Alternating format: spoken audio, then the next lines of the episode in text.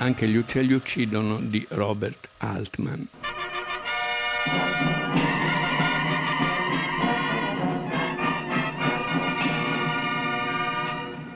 È un film stranissimo, se uno deve parlare di bellezza e bizzarria è uno dei più bizzarri, anche se Altman ha fatto film molto bizzarri, non solo questo, era un essere libero, insomma siamo nella grande stagione degli anni 70 quando Hollywood ha la strizza di vedersi sconfiggere dalla televisione, dai nuovi mezzi eccetera e lascia carta bianca ai registi, i registi possono inventare e fare dei film meravigliosi. E li fanno Arthur Penn, Peckinpah, Altman, e tanti altri. Altman si era formato facendo documentari, facendo, insomma, è uno di quelli che nasce dalla gavetta, non è che ha studiato, non è un intellettuale, però è un uomo del suo tempo. Era nato nel 1925, quindi negli anni 60 aveva poco più di 30 anni e se li è spesi molto bene, diventando via via uno dei personaggi chiave della nuova Hollywood. Ha fatto film molto belli e questo è uno dei primi e non ha un grande successo. Viene subito dopo un film che invece ha un grande successo che è MASH.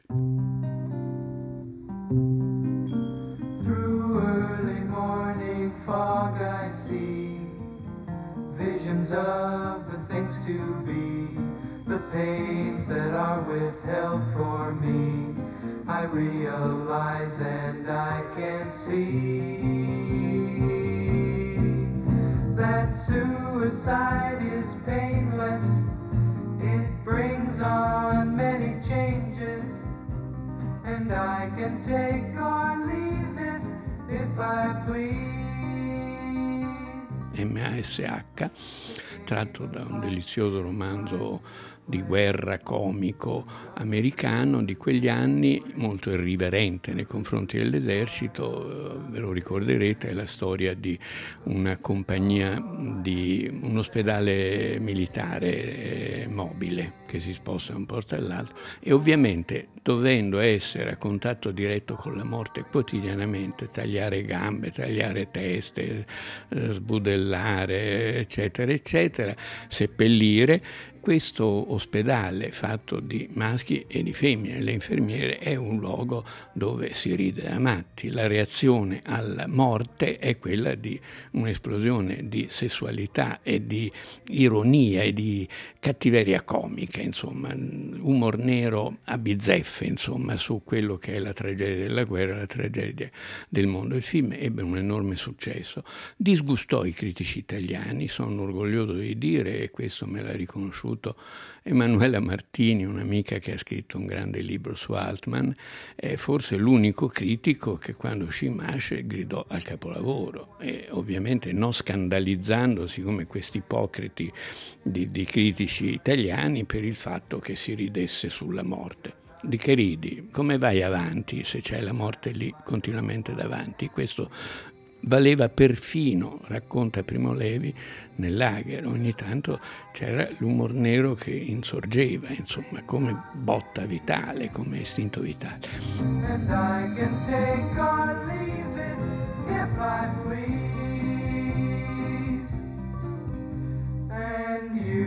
can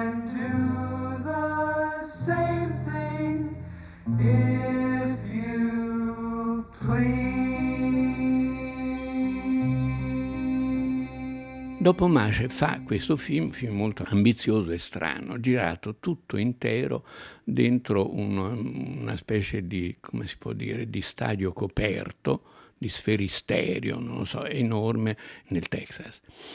È una storia assai bizzarra, perché è la storia di un ragazzino Bud Cort, che poi fece Harold the Mode, tanti film in cui faceva sempre la parte del ragazzino un po' stolido e simpatico, diciamo. E questo ragazzino ha un'ossessione, quella di costruirsi delle ali, vuole volare, vuole imparare a volare. In queste parole, il poeta tedesco Goethe espresse l'ansia dell'uomo di volare. Quanto anelo di lanciarmi nell'infinito spazio e di librarmi sull'orrendo abisso. L'uomo, incontestabilmente l'essere più progredito, ha solo da osservare il volo degli uccelli per valutare il peso della sua prigionia terrestre.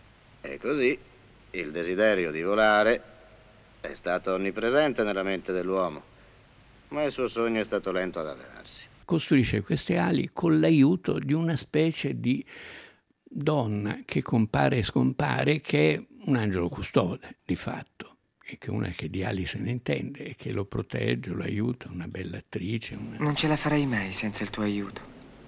Sarò sempre qui per aiutarti. Io starò con te finché non potrai volare. Però siamo già nella fiaba, non siamo più nel, nel realismo. Tutti quelli che si oppongono a questa costruzione delle ali perché se ne accorgono, perché per un motivo o per l'altro, e sono tutti personaggi nefasti della società americana del tempo, che è il tempo della controcultura, il tempo post 68, diciamo, insomma, in quegli anni lì. Cosa succede? Succede che queste persone muoiono e muoiono a volte in modi abbastanza impressionanti perché sono degli uccelli che scacazzano qualcosa di velenoso che gli cade addosso e li fa secchi, oppure è l'angelo, la donna angelo, la protettrice misteriosa, che in qualche modo è lei che procura la morte di questi per, per difendere sempre questo ragazzo con la sua grande idea, la sua grande, la sua grande impresa. Perché mi domandi sempre di Hope? Perché è passionale e ti sta coinvolgendo.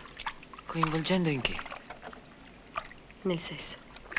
Hope è davvero così? La gente come Hope accetta ciò che gli viene detto. Non pensa che può essere libera. Non pensa neanche di poterlo essere. L'amore è la cosa più vicina che hanno al... Al volo? Sì, al volo. Non vogliono volare? Oh sì, da principio. Ma crescono e l'amore diventa sesso. E allora vanno sempre più verso la terra. Sperimentato il sesso si adattano a quello e generano altra gente come loro. Perciò non devi mai farti tentare o lasciare che qualcosa ti distrugga dalla piena concentrazione nel tuo lavoro.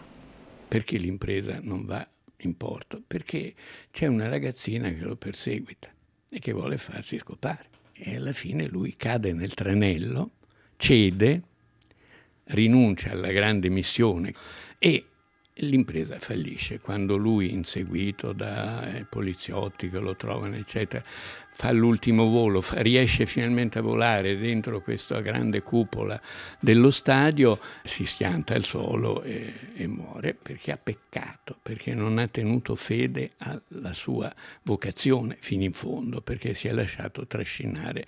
È come una storiella medievale di fatto, no? una, una piccola fiaba, però tutto questo serve Altman per smontare tutti i miti americani pezzo per pezzo. Ogni brano del film è in qualche modo una, un'aggressione verso l'American way of life, verso le, le mitologie diffuse da, da, da, da Hollywood, eh, che lui ovviamente detestava. Altman lo chiamò questo film, lo definì in un modo stupendo, un film per bambini vietato ai minori perché ci sono cose che i bambini non possono vedere, però è un film per bambini, pensato come un film per bambini, cioè pensato come una fiaba per adulti, di fatto.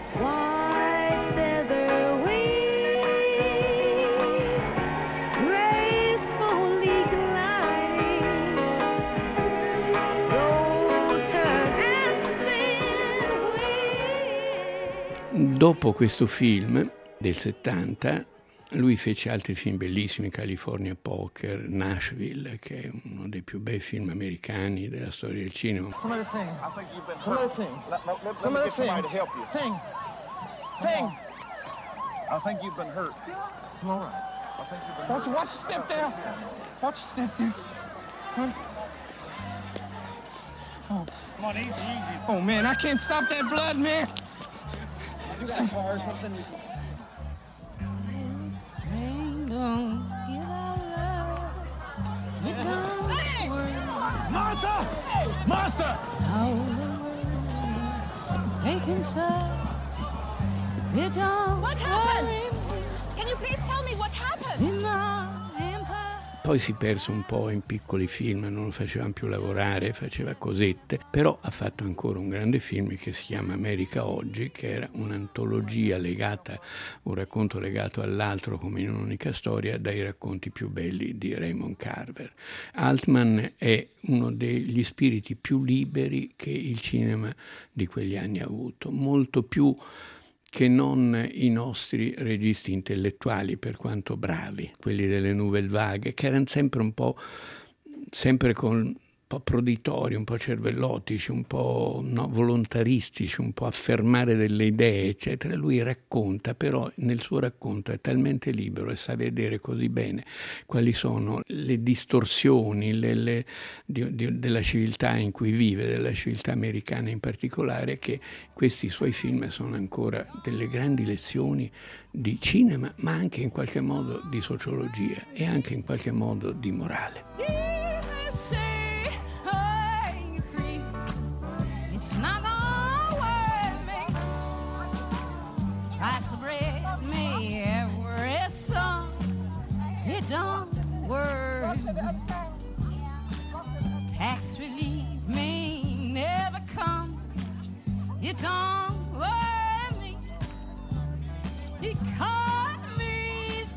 Need you. Come on.